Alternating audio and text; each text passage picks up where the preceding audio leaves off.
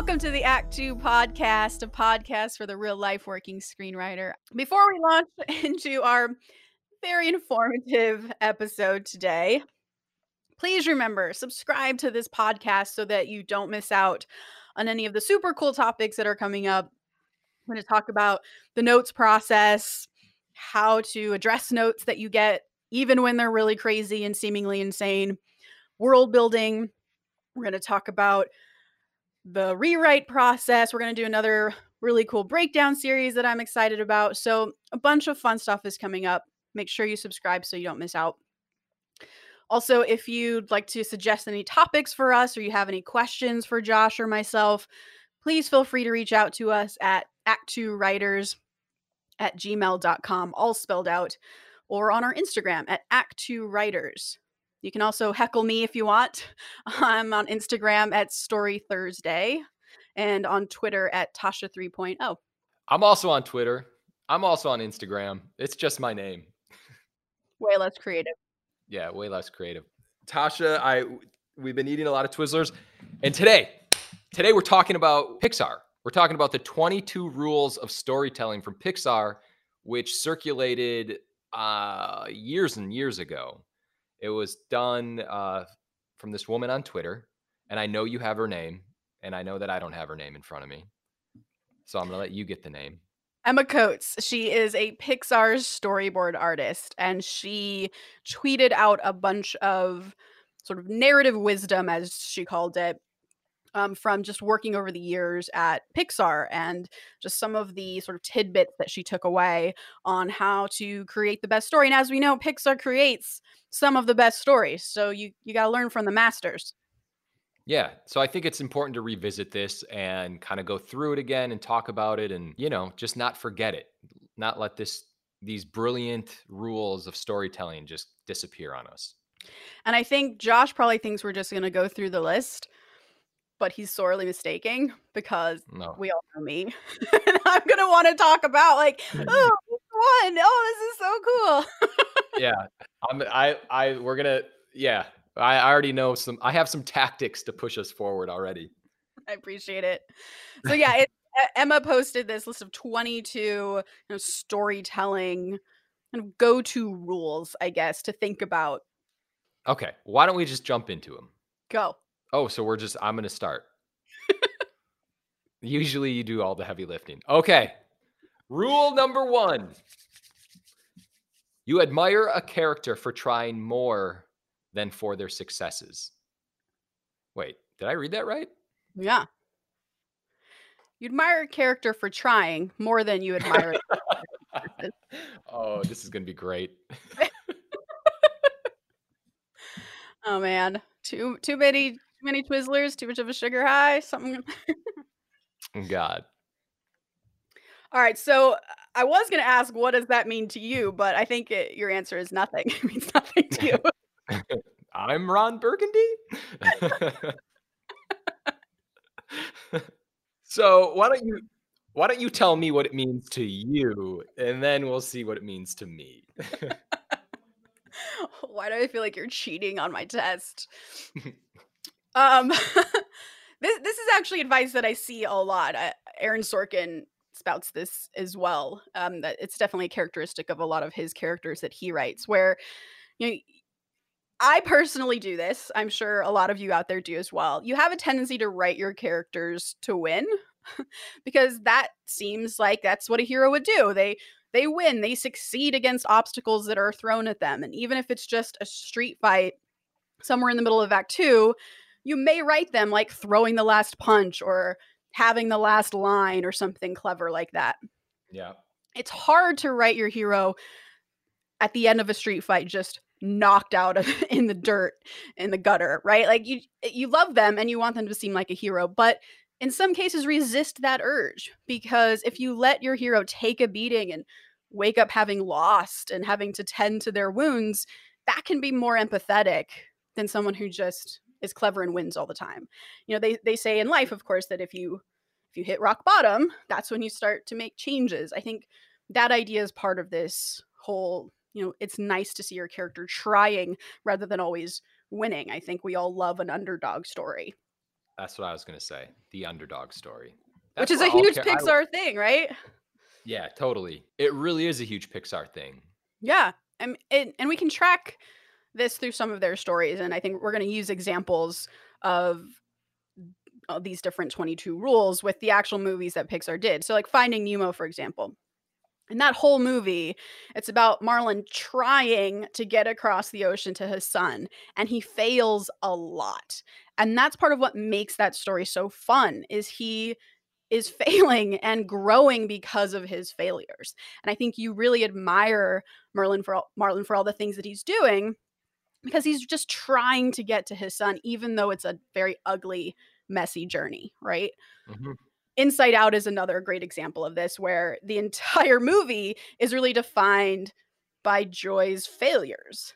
Yeah. And just when something seems like it's going to be successful, it becomes another failure. Like I think about um, a great example of this being when they're like, oh, let's take the shortcut to the train of thought. And they're nearly wiped out in that room of abstract thought. so it seems like they're going to succeed and then they fail again. So so Mhm. that's what this number 1 rule is talking about. Boom. Read number two. Oh, you're still on number one. I guess my tactics aren't going to work. we can move on. It's all right. No, one more thing. Yeah. I was going to say that my tendency to write characters who succeed all the time versus characters who are trying and failing comes from my fear that people are going to dislike my character if they aren't cool or if they aren't heroic. And I think mm-hmm. you got to challenge yourself when you think that way because what we're actually going to like about your character is we empathize with their emotions that are very relatable. And trying against all odds is something that's very relatable and easy to empathize with. There, I'm done with number one. Well, no, I'm actually going to add one more thing to that. Nope, moving Is- Ah, moving on to number two. no, what are you gonna add? I was going to add that you've seen Forgetting Sarah Marshall, right? Yes. So the Jason Segel character is like down and out. He's like an alcoholic. He's fucking up the entire time. He's just crying. He's hearing his girlfriend or ex-wife or whatever fiance like having sex in the next room. And I feel like that's a perfect example of what we're kind of talking about, right? He's trying to get over everything. And the reason I bring this up is because I think there weren't really many like rom coms like that. Like usually what you're talking about is that there's usually a very successful character and they're like always Mm. trying. And it's more of like the typical rom com where like just goofy things are happening. Then Sarah Marshall came along and you see this guy just weeping and it's so relatable and he's an underdog and freaking we're moving on to rule number two. Tasha, you're reading it. That's a great example. Number two, you got to keep in mind what's interesting to you as an audience, not what's fun to do as a writer. They can be very different. I, this one honestly did kind of like uh, like I couldn't wrap my head around this so well. I was kind of struggling to kind of figure out what this meant, and I'm hoping you can explain it. Well, it's interesting because when I first read it, because the the last line says they can be v dot different. When I first read that, I thought it said this can be very different. I mean, Mhm. sorry, very difficult. Mhm. That's what I thought she was trying to say. This could be very difficult because it is one of the more difficult things that I feel like I deal with is sometimes when we're writers, we get stuck on an idea. And it's usually a very cool idea. And the world would definitely be blessed beyond measure if it saw Yeah. or heard our brilliant idea. But at the end of the day, like a two minute monologue from your character, while you may be the, the best dialogue writer of all time, I feel like you got to check yourself on things like that. Things that you think as a writer are just going to be super cool and you're so clever and people will be blessed to hear you. That's when you got to kind of put a different hat on and be like, are people to care about a two minute monologue that my character is giving? Or do I just think it's cool? Yeah. And a hundred percent of the time when I have monologues, because I love to hear myself talk in dialogue as well. So I'm definitely a mm-hmm. victim of this. but a hundred percent of the time I can go back and trim it and make my character actually seem smarter and get their idea across faster and cleaner. So that is what I think this means is stay away from trying to overwrite things and try to think about what's best for the audience's experience. That makes sense to me now. All right. Do you feel like there are any times where the writer and you got away with the script and you just started writing what you wanted to versus what maybe was best for the story or best for the audience? Well, this is kind of complicated because a lot of times, I don't know. I'm sure. Yes. The answer to that is yes. I don't even know anymore. I remember I wrote this huge one shot once. It was the coolest one shot ever.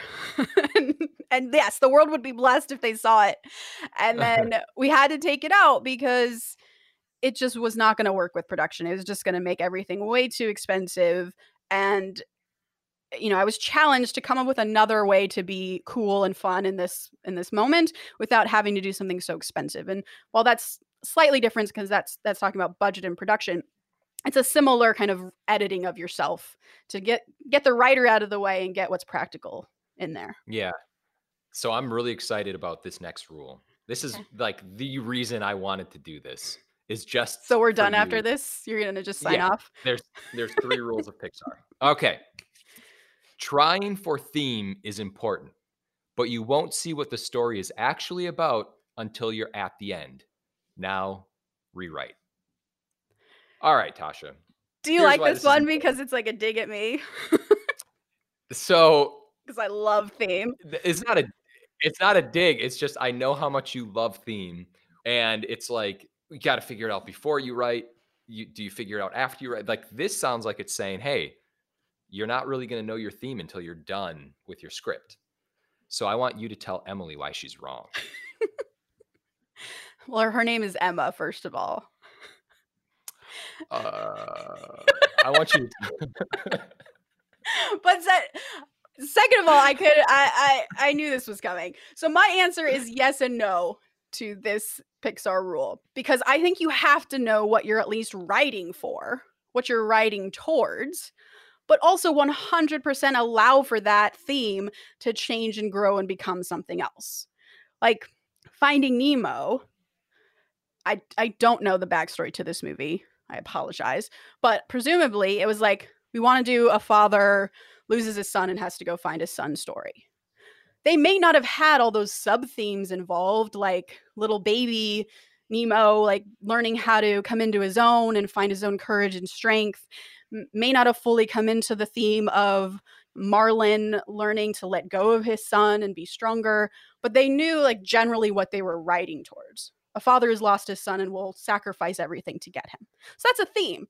And it changes and morphs over time the more you write and develop out these characters, but at least you're writing towards something. And I, I mean, I challenge anyone to just start writing a script without knowing what it's about. You're not going to get very far. I agree. So that's my cheat answer of yes and no. No, no, no, no. I think you're right because I mean, just yesterday I was having a conversation with someone. I'm writing uh, something with someone, and we were like, "Well, what's this about?" And we talked about theme for a really long time, and that's like your north star in terms of where your story's going. You have to have that there. It's what your characters stand for. It kind of dictates a lot of character motivation. So I think when Emma comes on the podcast, we're gonna have to ask her what's up. Well, and what part of the writing process were you at when you were having that conversation about theme? I mean, this is like ground, ground level. We haven't even started to outline yet. We're just kind of like spitballing ideas and talking about character. I mean, this is as early as it gets. Yeah. And an- another version of that story is I was working on something with um, someone else, and he knew the theme of his whole story going in. He had he had it all outlined and had written a bunch of it already. He knew what he was writing towards. But the more we talked about it and the more we really dug deeper into the story that he was going to tell, that theme, that overarching theme remained similar, but Mhm. it morphed in so many better ways because as we were writing, we discovered new things. So I think that's what I mean. Like you have to know at least at first on the ground level what you're writing towards, but allow it to change over time. Yeah, I like that. Wow, we're cruising. We're in rule number four right now. Once upon a time there was blank. Every day blank.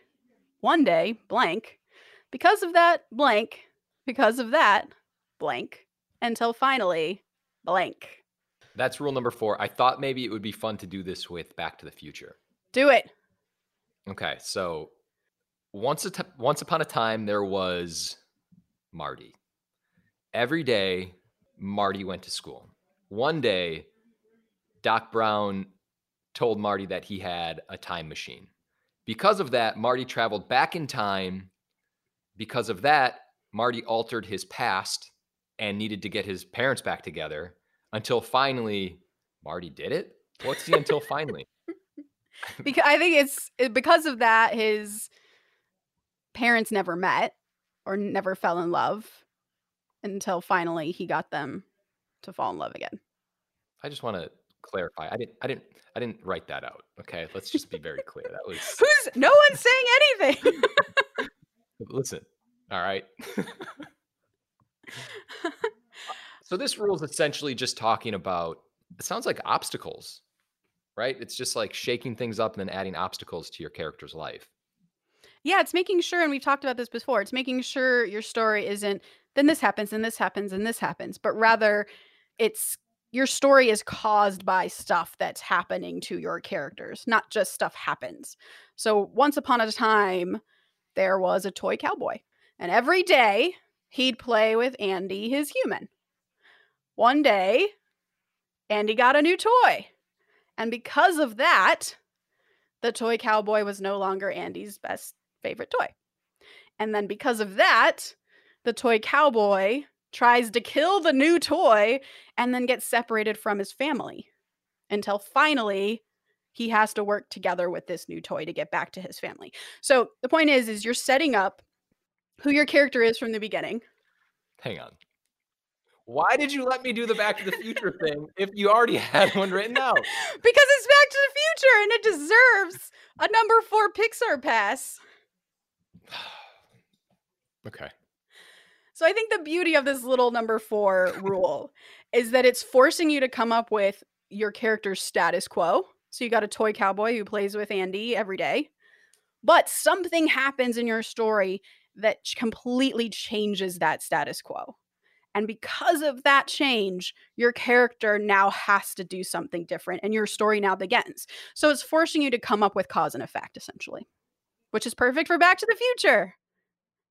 If you haven't listened to our Back to the Future episode, it's all about cause and effect. And if you haven't seen Back to the Future, then just stop listening to the podcast.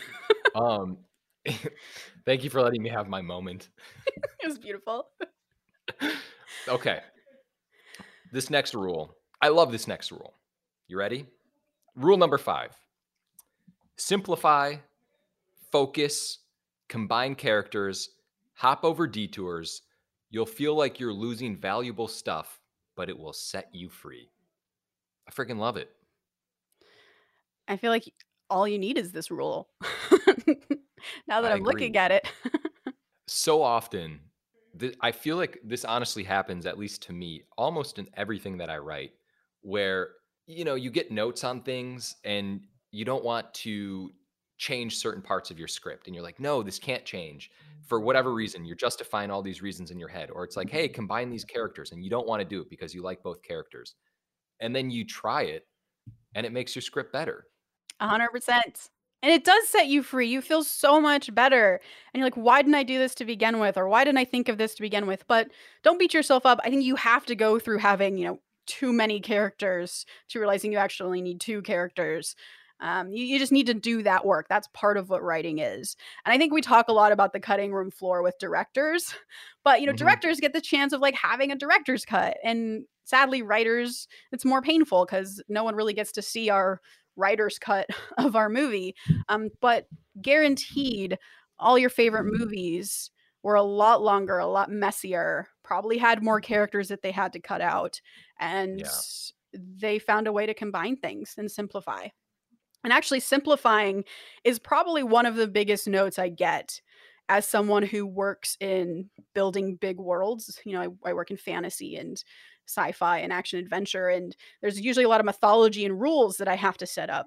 And I'm kind of a kitchen sink writer, so I put everything in and my revision process is to kind of pare back until I get to the essence of my story. And so simplifying is definitely a note I get a lot and it's so important to pay attention to because it means that something's overcomplicated. People aren't understanding things. Um, it's too busy and you're just going in a bunch of different directions. This means you haven't found the core of your story. It's also a good rule for life. It is. Pixar. Number six.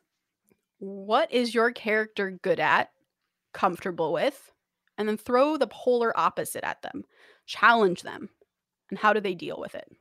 So I think we already discussed how good Pixar is at doing that, right? Taking a toy cowboy who's comfortable in his status quo and throwing a new toy into the mix that just wreaks havoc in poor Woody's life. Um, Yeah. I personally love starting my characters in one place and knowing I'm going to end them in a completely opposite place. And so I think this rule number six is a good reminder to do that, that you have to challenge your characters by throwing the polar opposite of what they're good at at them. Yeah. And I think Finding It's- Nemo is probably the best example of that version because Marlin is totally comfortable with like staying safe, staying home. That's his status quo. And what do they do? They throw the polar opposite at him and they make him go into the unsafe ocean and they completely take away his home. Oh, it's great. And this is also it also forces you to really know who your character is. It's almost easier said than done. I really feel like that. Like when these are all easier said than done. yeah, of course. I feel like I think that's important to say because whenever I read Pixar's uh, storytelling guidelines or I watch a video of Pete Docter talking about storytelling, I'm like, wow, it sounds so easy. How come I can't do that? Or how come I struggle with it? I'm so such a moron. I'll never be good at this. But it's coming off effortless to them. And please know that even though I don't know them, I know that they're struggling every day with their scripts that they're writing and with these same guidelines. So, rule number 7? Yeah. Before I read rule number 7, could you excuse me for 10 seconds while I go and massacre a spider that's crawling over my shoulder? Thank you.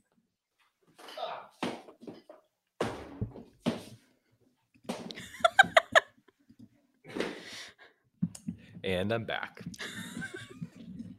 Got away from me. All right. All right. Rule number seven come up with your ending before you figure out your middle. Seriously, endings are hard. Get yours working up front. Do you do this? Uh, not consciously, like not actively. Hmm. I don't really think about that. Do you? Not actively.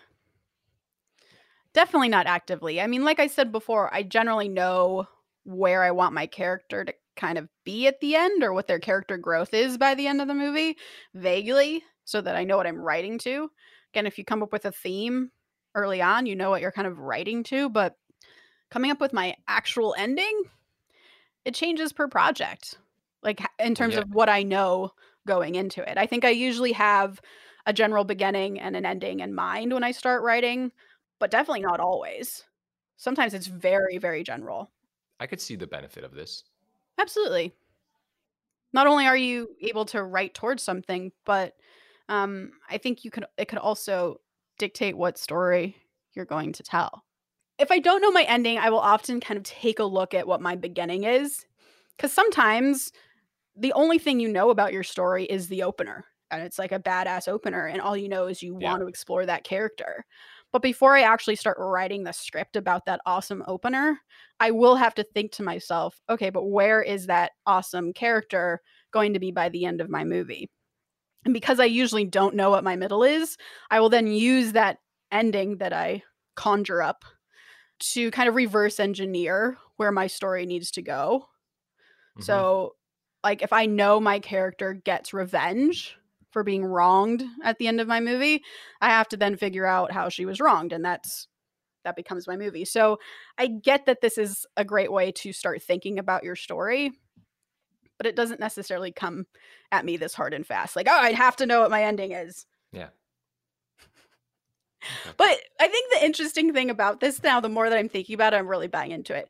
I think what number seven is actually trying to say is more like Yeah, always write towards something. Like you're not going to go out on a hike and not know where the end of the hike goes. You're not just going to walk forever until you just wander upon an exit, right? If you're going on a hike, you're probably going to look at a map. You're going to look where wow. the the end and exit is. And I feel like that's generally what this note is about. Just have a general sense of your story before going in. Do you go on hikes with a uh, Yeah, that's called an adventure. That's not safe. that actually oh. tracks, I feel like, with some of your writing. Shit. Well, you know, they're on an adventure. Who cares where they're going? They'll figure it out. Will they though? Or will they just get lost in the desert and we'll find their skeleton several months later? Maybe that's the adventure. You never know. Okay, moving on. Number eight, finish your story. Let go, even if it's not perfect. In an ideal world, you have both, but move on. Do better next time. This is important. This is a big one. Yeah. There's something in our business called a vomit draft where you just push through your draft and vomit anything that comes to your your brain so that you just have something in front of you to start molding. Mm-hmm. How often would you say you do a vomit draft? Always. Like every draft is every time you start I, a new project, it's like, yep, vomit draft. Vomit draft. I actually look at the first draft, the vomit draft, as like an outline. Mm. So I outline, I write a draft, and I know that draft is going to be completely torn apart. So that's kind of that. It hasn't always been that way, but it, it's that was what I needed to do for myself because I knew that things would always change, and it was it was really helpful for me to kind of let go of ideas and let go of characters. Where I was like, you know what, this is an outline. I don't even care about any of this. It can all change. It's all yeah. on the table. Yeah, and I think the reason why this is such a big one is because one of the biggest obstacles that I see facing writers is simply their ability to finish a script. And I think if you can get past that, then you've succeeded more than most people who are trying to be writers. So just finishing a script, revise it if you have to, but at least just finish it first. And then mm-hmm. you can start working on perfecting it. But there is a sense, and a lot of people, I, I, personally had a friend in college who it was the weirdest thing. He said to me that he wasn't writing because he was afraid it wouldn't be good. I was like, what do mm. you mean? What, like, why don't you just write? You have no idea if it's going to be good until you write it. Like, then judge yourself. But you can't judge yourself yeah. on something that's not even on paper. But that's a very real fear that I've heard from a lot of writers since then. And I think this number eight is a big one for those people to take to heart because we're writers. And the only way our career is going to flourish or even begin is if we can write. Yeah, you just have to finish. It is it's a very big deal to finish a script if you haven't finished one before. When you finish your first script, that feels so good where you're like, I did it. Even every time you finish. Every script, time like, I finish the script, I'm like, whoa! I have to like text you and be like, yeah, I finished. it's like, oh, go celebrate, Tasha! You're amazing. Yeah, I know. That's exactly how it is when you finish a script. You're like, yes, this. Even though, it, like, even though you know it's all going to change, you're yeah. going to get notes. It's going to whatever. But yeah, just finish. Just finish. You just have to power through. Yep. Always. If the Pixar people can do it, you can do it. All right. Number nine, when you're stuck, make a list of what wouldn't happen next. Lots of times, the material to get you unstuck will show up. I think that's fantastic. And I've never done that before. but I love this idea and we'll start to use it from now on. I agree. I've never done it and I could see how it would be really, really helpful. Yeah. The biggest thing when you come up to a wall is that it feels like an actual wall. Like you just can't get past it. And so you just stop writing. But this rule is telling you, no, just like keep writing, even if it's shit. Like write stuff that wouldn't happen because eventually just the act of writing will get you to it. And I know that maybe doesn't sound logically true, but it yeah. somehow works. Yeah. It seems like, God, why don't I? I'm actually wondering why I've never done this before. I've made a list of things that could happen next, and it's all just a bullet pointed list of like potential things. But to make yeah. a list of what would not happen next is a whole other way of thinking about it that is very cool. I, I'm assuming she means like things that are somewhat reasonable. Like if you're writing, um, you know, Western I'm sure she doesn't mean like what wouldn't happen next. An alien falls from space, you know, like things that are just so completely crazy. Wow, there was cowboys and aliens. There was. mind. But Yeah, I like, I on guess that that is possible. But you worked on that movie? Yeah. Wow. Moving on. All right. Uh, Moving on. All right. Next rule. Number 10, pull apart the stories you like. What you like in them is a part of you. You've got to recognize it before you can use it. I think it's Mm-hmm. obvious that you and I love this advice because we do our breakdown series where we want to Mhm. tear apart movies that we love, uh, Yes. even bad movies, just to understand how they're ticking and how we could potentially use those masterful tricks for our own devices, basically. And even just Yeah. doing our breakdown series, I told Josh this earlier today. I use some of the things that we thought about in that breakdown series or discovered in that breakdown series of Back to the Future. I've used it like a dozen times since then in my own work. and it's only benefited the stuff that I'm working on. It's great. I love it. Wow. Back to the Future changing my life Yeah, yeah. yet again. Yeah, always. It's never never ends. But yeah, this is and this uh, you know everyone says this, you know, read scripts or like watch a movie and then read the script while you're watching a movie of things that you really enjoy.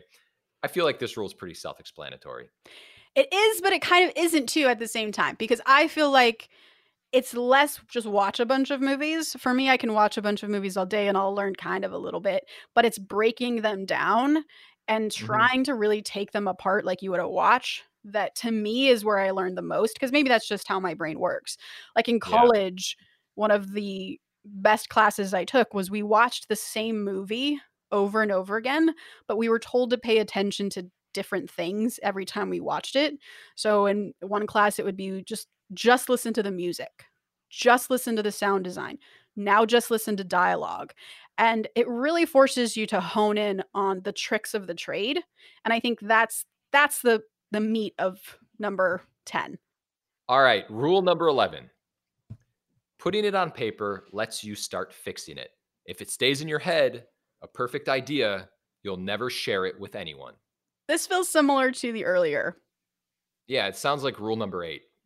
Yeah, it's the same thing as finish your script. Just finish that shit. Get your stuff out there and don't let it live in your head. Yeah. I think sometimes too, interestingly, I will write scenes. I'm thinking in particular about working with a producer on a script that we're both very familiar with, and I'm trying to puzzle out a certain section of the script that's just not working.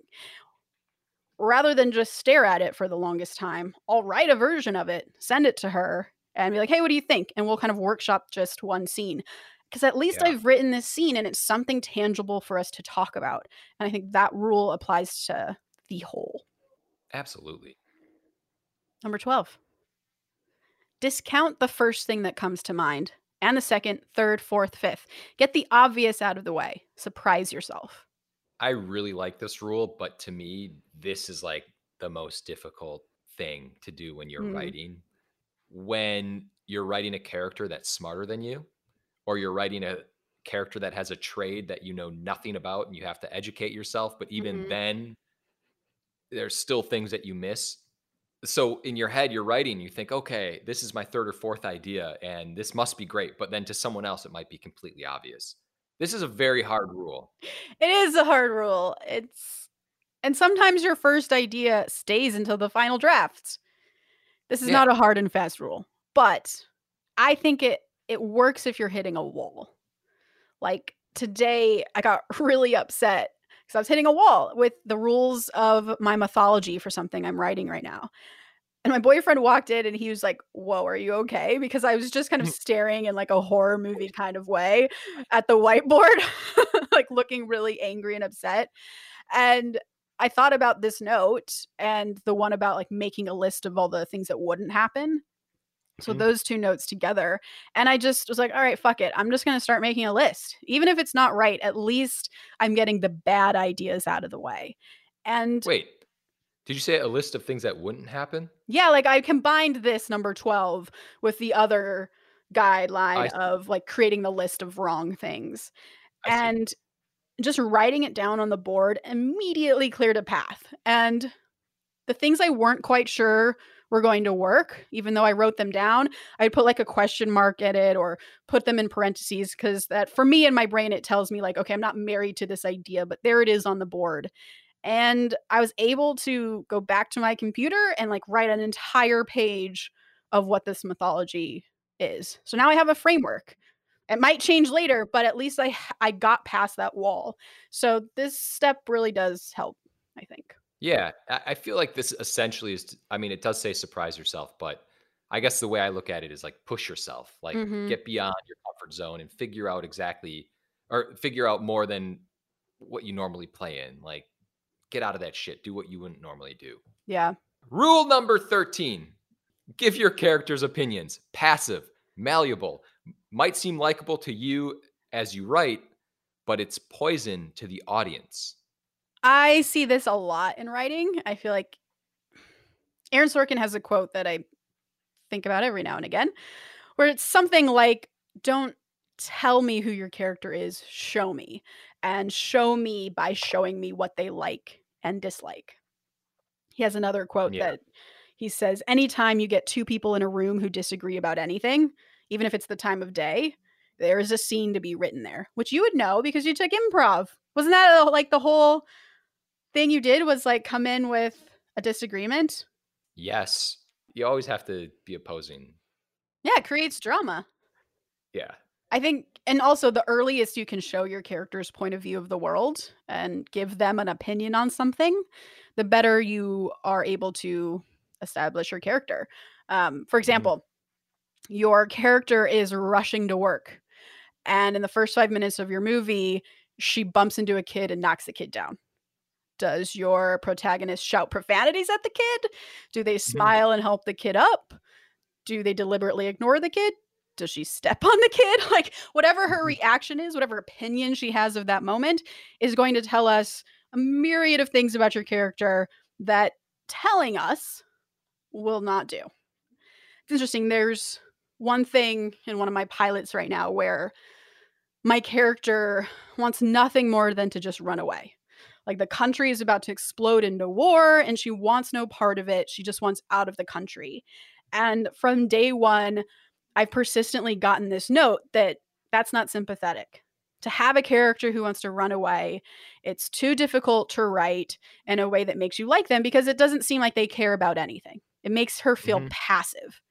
And while I understand that note in some ways, I think the note is that it's difficult to support a hero who's not technically doing anything but running. But I disagree with that note and I pushed back against it since day one because I think the point is not for you to find the hero likable. The point is for you to empathize with her fear, with her desire to get away from where she's been because she's a soldier who has seen enough of war. And I don't think you need to see her talk about it. But the point is you you see what she believes in and you see her opinions about the world simply in the way she reacts and in the choices she makes. And it turns out at the end of the day I happen to be right in this case because everyone loves this character. I totally see where they're coming from too, by the way. Yeah, 100%. And there's something underneath that note that I've also addressed. Like you don't want your character to feel like they're doing nothing. I actually uh, read a script just last night from a friend of mine, and he said he deliberately avoided giving his main character a drive because he felt like part of the point of the character was that he had no drive. And that was kind of the point he was trying to make with the character, which I get. But the result that that had on the story was that the story had no drive and that this character was just kind of meandering without purpose. And it kind of made me think of like, okay, if that's the point he wants to make, how do we work within what he wants, but still help this movie feel like it has a drive? And I started to think of people in my own life who I feel are meandering through life without drive. But if you look at it closer, they still go places for deliberate reasons, right? They they go someplace to get away from their nagging mother. They go to work because they're afraid of letting down their boss, who's like a surrogate father to them. Or they go to their buddy's house to get high to forget their problems. The point being, they're still making choices very actively for very real and relatable reasons. Even though it seems like they're passive, they're not actually passive because there's emotional reasons for what they're doing. And I think in this case, that's what this writer was missing was in his attempt to make it feel like his character had no drive, he was taking away the emotional drive that still needs to be there. hmm All right, number 14. Why must you tell this story? What's the belief burning within you that your story feeds off of? I actually think this rule kind of ties into the theme rule from a little bit earlier. Hmm. I think that when you write a story, you have to have a point of view. You have to be able to say, why me? Why am I writing this story? What qualifies me to tell this story? Yep. I was going to say it's interesting because every time you go into a pitch, this is always what's at the top of your pitch, right? Like, why am I the writer for this job versus the 10 other writers that you're going to be talking to tomorrow? And Yeah. you, if you have to do that for a pitch, like you should definitely be doing it for your own stuff. And and again, our breakdown series, we actually talk about this too, where in Lethal Weapon, Shane Black really wanted to tell a story about what a Frankenstein character, someone who's misunderstood and hated and and and you know feared, um, what happens when he's the guy you have to rely on at the end of the movie to solve your problem. And Yeah. as much as that movie changed over time, that thread, that core stayed the same. We talked about in Back to the Future too, right? Where Bob Gale wanted to know what his parents were like when they were teens. So he wrote Back to the Future to kind of explore that idea. So hmm having a core, I think, is incredibly important. It's one of the first things I ask people when I read a script is, well, why did you want to write this? And if they're like, hmm, you know, I don't, I don't really know. I'm like, well, then then maybe you should either find something you're more passionate about because it's coming through in your script or we we got to get closer to that and i think from a producer's point of view too when because they will ask these questions of you every time you're in a room in a general whatever you're doing to try to get a job they'll have read your script and said well what made you come up with this idea? And a lot of writers will do the whole like oh i don't really know. It was i just thought of it one day and it was cool. And that immediately flags to the producer that they don't want to work with you. And i say that from having talked to producers who have told me that where they're like well why do i want to work with a writer who doesn't seem to have purpose or a voice? So this is a really really important important rule and i think just to tell another story i'm sorry i'm talking so much but i thought about in this rule another script i read recently about it's about this kid whose mom was a kind of like time cop where she kind of traveled to parallel universes to arrest bad guys and then she'd bring them back to earth to her headquarters and like no one else could see these bad guys from other universes so everyone thought that mom was just crazy until the end of the pilot when the daughter finally realizes oh no my mom's actually a secret badass which is kind of a cute story. It's kind of whatever. I feel like you know any of us could have come up with that idea. But in talking to the writer she said that she wrote it because her mother is schizophrenic and her mother would talk to people that no one else could see. And so she wanted to write a story where she turned what other people saw as a sickness into something really awesome Mm-hmm. into into some into what she saw her mom as being. So on the surface it's just a mother daughter superhero show but there's very clearly a distinct voice when you read it and like kind of realness that comes through because this person had a very personal place where her story was coming from. And i think we we we kept talking today about voice and i think this is really where it comes in from is if you have a core of why you and only you can write this it will come through in the script and really set you apart Yeah, I'm in. I agree with that. totally. And I think what you just said about time time cop mom, uh, which would be awesome, by the way, is uh, I uh, is like you can have those kind of big ideas where you're like, oh, this would be cool, but as long as you just kind of put your own personal experiences in that cool idea, then you're golden yeah because you're inevitably going to figure out some kind of like cool mashup where you're like, oh my god, this meets this. That sounds amazing. This would be a great movie. I could just see it. That could sell, whatever. But the characters need to have some kind of, you know, tie back to you. Yeah. I remember a, a friend of mine years ago, we were having coffee in Los Angeles and I asked her what she was working on and she like kind of looked around the room and she leaned in really close to me and to the point where it's a little uncomfortable and she like whispered to me what she was working on. I was like, "Why the hell are you whispering to me?" And she's like, "I don't want anyone to steal my idea." And like the thought hit me of, "Well, then your idea is probably not good enough if you believe that anyone could just hear the log line of your idea and write what you're going to write because they shouldn't be able to do that." Right? Like she should have her own point of view of this log line that no one else in the world could write. I might push back on that. Hit me. Like, what if you were pitching Terminator and no, like, let's say Terminator's never been done before. You're in a coffee shop and right next to you, like someone, you hear this, this guy, he's like, it's about, you know, this Terminator that comes back from the future to hunt down the guy who's going to lead the resistance. You're like, oh shit, I'm about to steal that idea. And I would push back on that and say, feel free to steal that. There's no way you're going to create the same story I'm going to create with the same log line. In fact, that's actually a great test that we should do in our writers group sometime is Yeah. to give each other the same log line and see what comes out of it because I guarantee you we're all going to have five different stories with five different emotional hearts to it.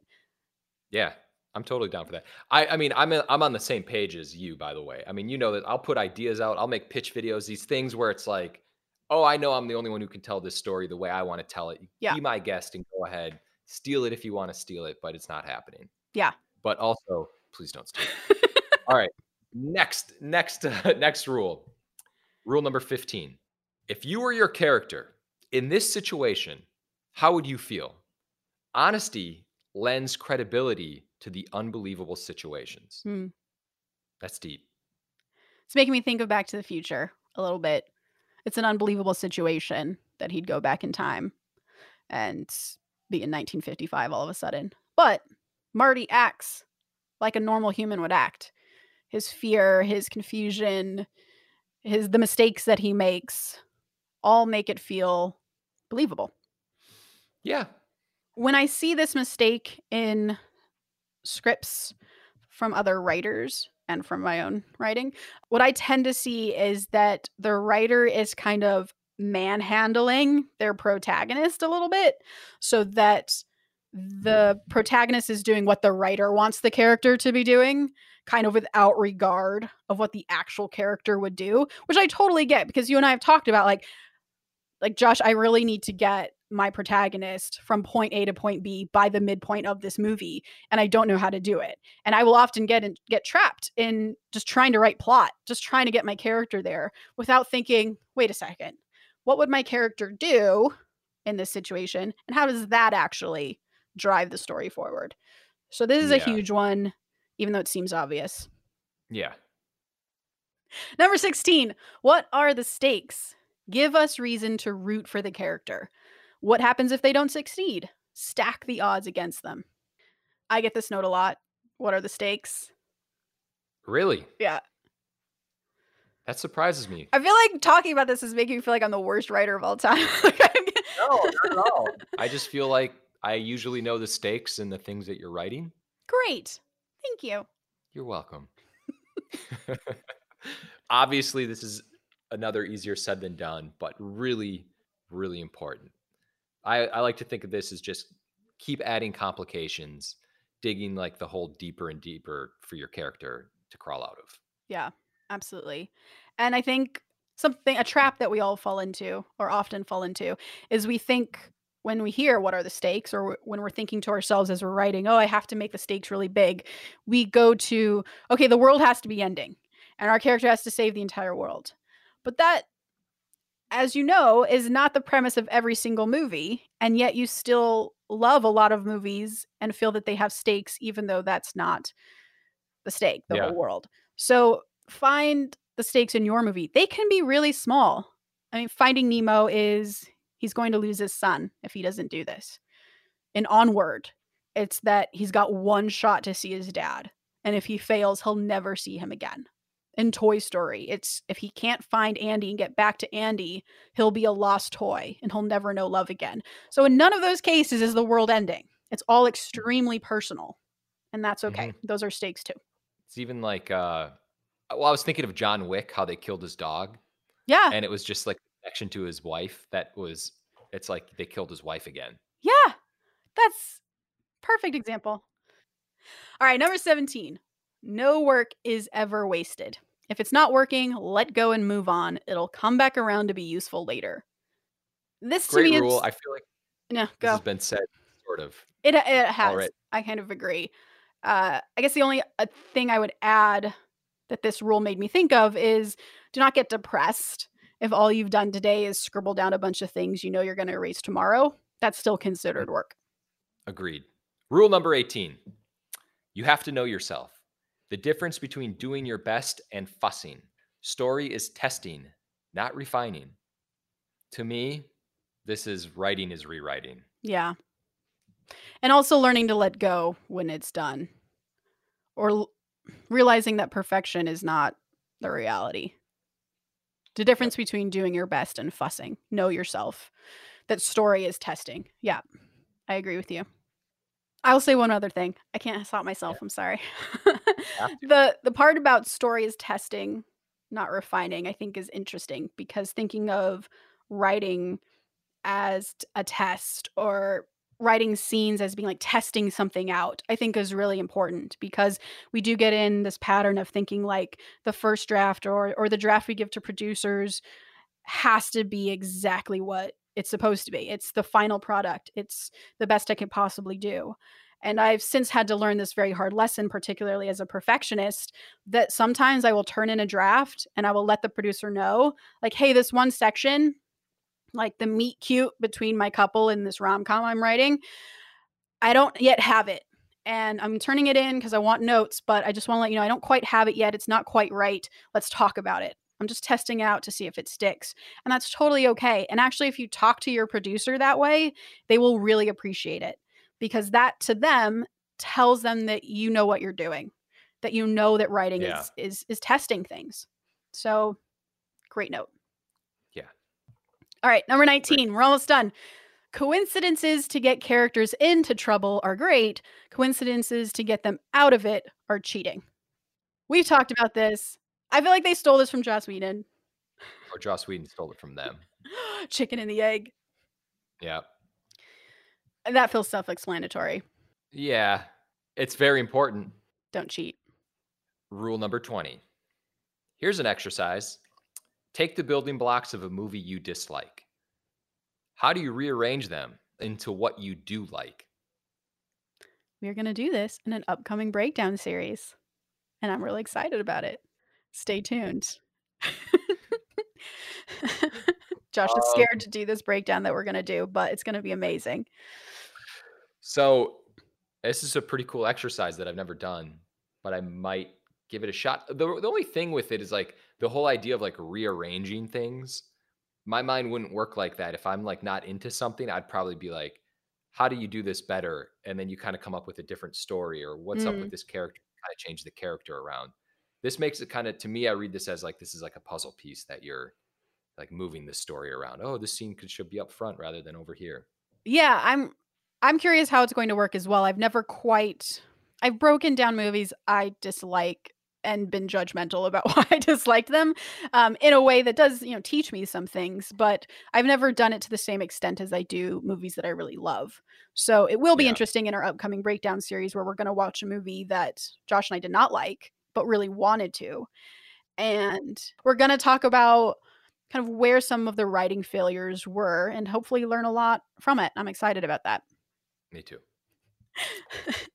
Number 21, you gotta identify with your situation and characters. You can't just write cool stuff. What would make you act that way? This is a weird tweet. a, like the sentence doesn't quite make sense. And it's, I think, a little repetitive of something she said earlier. Mm, yeah. Make your characters realistic, is essentially what that is. Yeah. Should we just move on to 22? Do it. Final rule. Rule number 22. What is the essence of your story? What's the most economical telling of it? If you know that, you can build out from there. Also, just a rearticulation of have a theme Yeah, and simplify. damn. I was hoping Emma, that was gonna. Emma, get on it. but I guess it bears Yeah. repeating. It bears repeating. Yeah. I guess so. Why? I, my my question is, why did we feel the need to do this at all?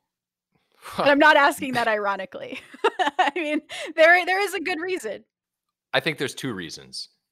For one, I was looking through it and it was just kind of nice to rehash. Like there, you know, we- there's these rules that no one should follow any set guidelines, but it's just nice to see certain things. I also happen to love Pixar movies and I haven't see I haven't read this uh, list of rules in like years. And so to see it again, it was kind of refreshing. Also, on a personal level, there was some shit going on this week.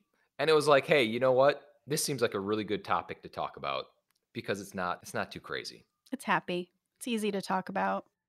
It's already laid out in front of us. So now that we've just done this for an entire hour, are you like regretting doing it? No, not at all. I I, I think it's really important to again, the same reason why we break down movies that we love is to see how Pixar makes the sausage because they Yeah. are very good at it. In fact, a lot of people in our industry hold that as a standard for storytelling and Yeah. people will get jobs off of having been somehow adjacent to Pixar because we trust without question that those people just know story. Yeah, I mean their track record is like undeniable. Yeah. You know, it's it's their like 98% of their movies are really great. They somehow balance the themes that are relatable for adults and somehow they keep it entertaining for kids and they've figured it out. They they have the secret sauce and this girl Emma, woman Emma has put the secret sauce in a series of tweets that were at times repetitive but at other times. Yes, exactly. And do remember that Pixar is a giant brain trust. So it's not just one screenwriter is going through steps 1 through 22 and that's how they're writing perfection. It's it's all of Pixar works together. I mean, Emma is a storyboard artist, right? She's not a writer. Um, but she's part of that storytelling process, which I think is helpful for me to hear because screenwriting can feel so isolating. So it's it's good to know we don't have to take this all on ourselves that we should have a writers group people to go to and but yeah, this is great. This gave me a lot to think about. And just in having to write about how I think about these things just kind of reminds me to to be better and to be more vigilant in um, those kind of early phases of creating my stories. Yeah. All right. That's it. Okay, I am going to take us out with the quote of the day. And the quote of the day actually comes from an Andrew Stanton TED Talk. That's what I think the magic ingredient is. The secret sauce is if you can invoke wonder. Wonder is honest, it's completely innocent, and it can't be artificially evoked. Very nice. Please remember to rate and subscribe and follow us at Act Two Writers for more awesome writing stuff. You can follow me, Tasha, at Story Thursday on Instagram or on Twitter at Tasha 3.0. And you can follow Josh on Twitter at Joshua Hallman and on Instagram at mm-hmm. Josh Hallman. And as always, the Act Two podcast is a production of Act Two, a network and support group for the everyday working screenwriter. This episode was edited by Paul Lundquist, music by 414 Beg, which you can find on Spotify.